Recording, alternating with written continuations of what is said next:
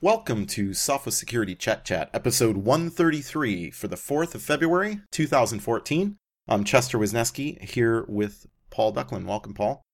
Hello, Chester. I heard that in a very indirect way, your brothers and sisters down in Seattle won the Super Bowl. So uh, Microsoft did it at last. that's that's that's correct for those. Uh, for, I guess for these five billion people on planet Earth that may not have watched the game, uh, the Seattle Seahawks succeeded in, uh, in in defeating the Denver Broncos. And and uh, I guess you know here in Vancouver we don't have an American football team, so a lot of folks here were pretty happy to see our sister city in Seattle succeed in their sporting venture. But things are still happening here in Vancouver that are much more important to the world of computer security, uh, primarily the annual event known as Pwn2Own, which is part of the CanSec West Security Conference. It will be occurring, I believe, somewhere around the 12th of March uh, here in Vancouver. What's the focus of this year's Pwn2Own? Well, Chester, the interesting thing this year, like last year, is how the prize money's been divided up by HP, the company that's bankrolling the prizes. With Java, getting into your browser through Java, worth $30,000. Getting in through Flash or, or Adobe Reader, $75,000. Getting in through Firefox straight is only worth $50,000. And this year, both IE 11 and Google Chrome carry a big prize of $100,000 each. Whether that's because that's where HP want people to focus their attempts because they're the most popular browsers. I don't know whether it reflects the comparative difficulty. So there's also an Uber prize this year uh, that, that they're calling the the Unicorn Prize, and and uh, you know I was, I was slightly disappointed with the naming of Unicorn because here in British Columbia we're quite uh, well known for our Sasquatch, our Bigfoot, but uh, I guess they chose Unicorn instead. What is this Unicorn? Well, Unicorn, mythical beast, has a very uh, pointy bit on the front. Maybe that's why they chose it, because you're going to sort of put in the thin end of the wedge and then expand your attack until you get the desired result. This grand prize is worth $150,000, and it's not just enough to get remote code execution through the browser. You have to get system level execution.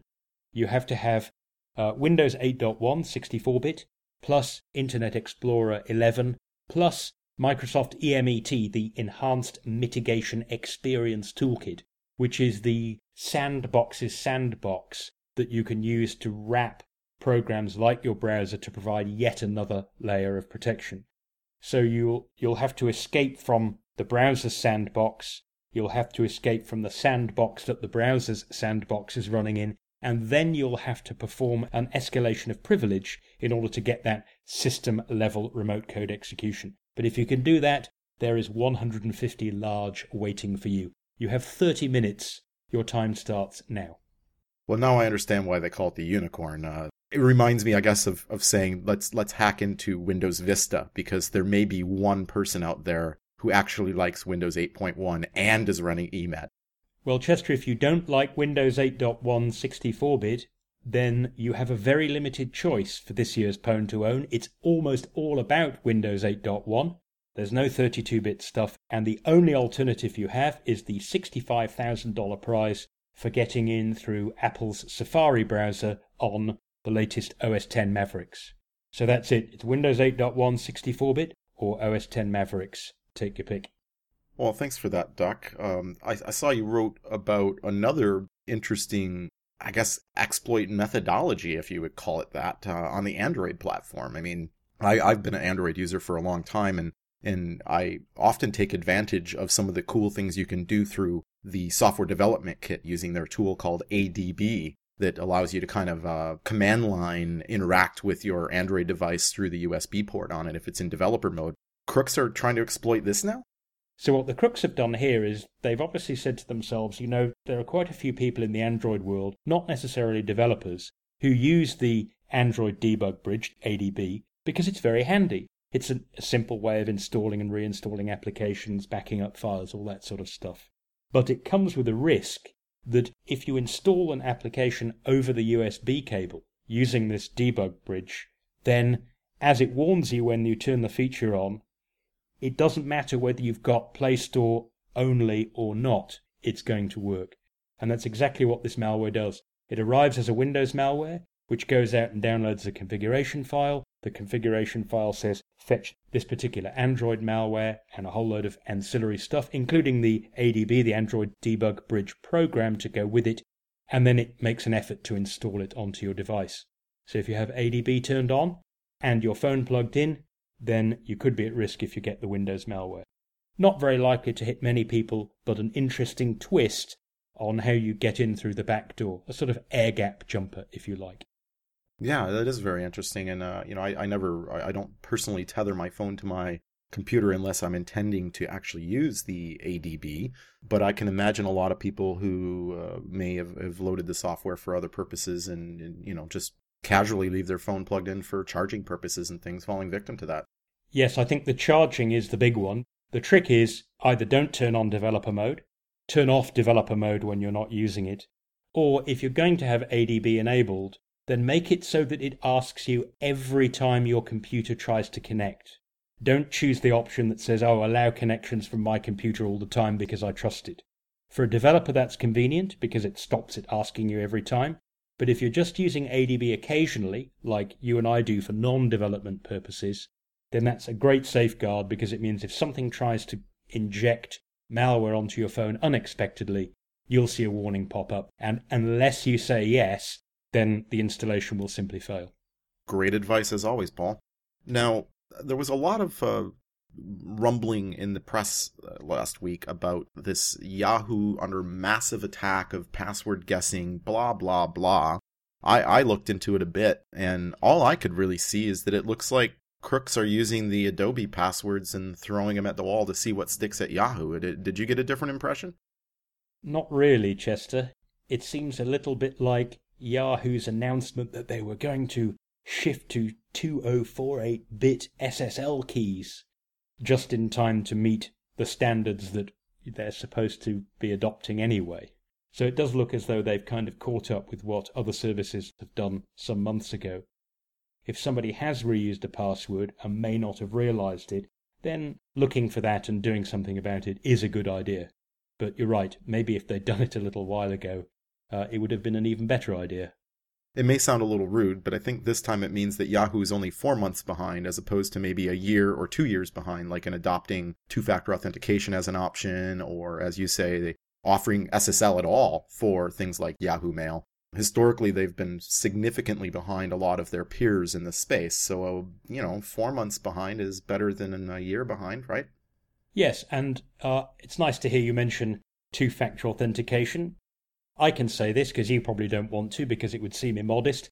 I loved your article summarizing two factor authentication, what it is, why you should use it, what it does, and how it works with all the popular social networking and other online services out there. So, any naked security reader who hasn't seen that article yet from Chester about two factor authentication, go and take a look because it's an excellent overview of the what, why, and how. Thanks, Paul. It's something I'm going to try to keep up to date as well and expand the list of organizations that offer 2FA and what type they offer. The last story we have is going to kind of end with a, an update on the Target breach. Uh, as usual, our friend Brian Krebs is breaking, continually breaking news on this story. And in this case, it, it looks like the lateral movement within Target after, uh, however, they got in from the outside. We're not sure how the crooks necessarily broke through the hard shell to get to the soft, gooey center. But once they were inside, they were able to move about using some default credentials. But hey, don't worry, you can't log in using those credentials, right? That is how I understand it, Chester.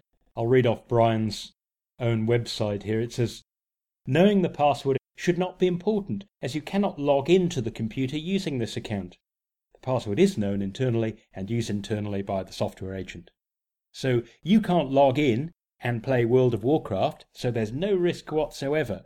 But any service that knows this password can pretty much do whatever it wants, and it appears that that's the way that the crooks collected the data centrally from where they could exfiltrate it, because they had this privileged account that was able to collect data from all over the network, drop it in all in a central place, and then recover it later. Do I understand that correctly? That that's how it's surmised that the attack went down?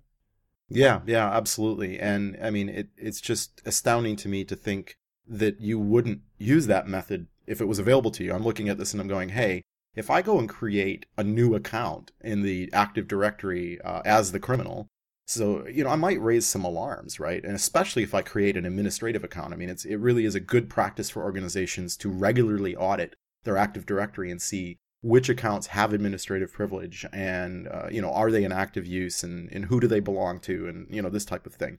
So why raise a red flag when there's ready-made accounts with default passwords? I mean, do we need to go into this default password thing, Paul? I mean, uh, even even the $39 D-Link router I bought is smart enough to no longer have a default password and force me to create one when I turn the thing on.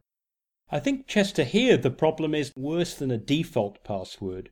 It's hardwired, it's known, and that doesn't matter because the account cannot be used for interactive logins. Yeah, a headless server never has interactive logins, but yet is able to do some amazing things online. The irony of all of this is I understand that the software is actually some kind of uh, performance assurance for Microsoft servers. The interesting part for me uh, that I've been asked a lot by journalists the last couple months is hey, it looks like Target was PCI compliant and it was just this immensely clever malware that was able to defeat all the protective prescriptive things in the PCI standards in order to compromise the environment. And I think quite specifically, PCI prohibits uh, having service accounts with default or static passwords, and it also makes you rotate them. So that kind of implies that Target may not have, in fact, been PCI compliant. Uh, you know, I'm not here to say PCI would have saved the day, but PCI, you know, points out things like this as being a very bad practice because these aren't always thought of or always checked by everyone, and that's why it's in the standard to software developers who are selling software that comes with services that run with high privilege, never fall back on that reasoning that, hey, she'll be right because no one will ever log in with that account. Most of the things that happen on servers happen through service processes that don't rely on interactive logins. That's the whole idea. They're supposed to run when nobody is using the computer. Yeah, I mean, it's one of the things that I remember back uh, in the day, 10 years ago or so, when I started at Sophos, one of the most commonly exploited services on Windows was LSASS, the, the security provider. Of course, it's not an interactive login, but it's a very highly privileged process, isn't it? You know, saying, oh, it'll be fine is like saying, look, if you leave the keys in the glove box in your car, it'll be fine because as long as the motor's not running, then any crook who gets in the driver's seat isn't going to know how to start it anyway, and they'll never think to look in the glove box. well, uh, I will end the podcast on that note. That's a very good point, Paul. And, uh, you know, we are up for an award this year at the RSA conference in San Francisco the last week of February. A, bunch of us uh, from the Sophos team are going to be presenting and uh, talking at the stand. So we welcome you to come visit us. We're right at the front of the South Exhibition Hall where we're always at and look forward to meeting and spending time with you all. And for those of you who are security bloggers, uh, we're up for an award as the blog that best represents the security industry, which we would be very proud to be named if we can if we can uh, get the votes. So we welcome you to get out there and vote. Paul, do you have the information on? I guess if you're a blogger, you'll know how to find it. Uh, just the easiest way to get there is probably just to use your favorite search engine and look for Security Bloggers Awards 2014. If you know your way around the security bloggers scene, it's ashimi.com. And on that note, this concludes Sophos Security Chet Chat 133. As always, for the latest security news, please visit nakedsecurity.sophos.com. And for all of our podcasts and our RSS feed, you can find us on iTunes or your favorite podcatcher directory or at soundcloud.com slash. Until next time, stay secure.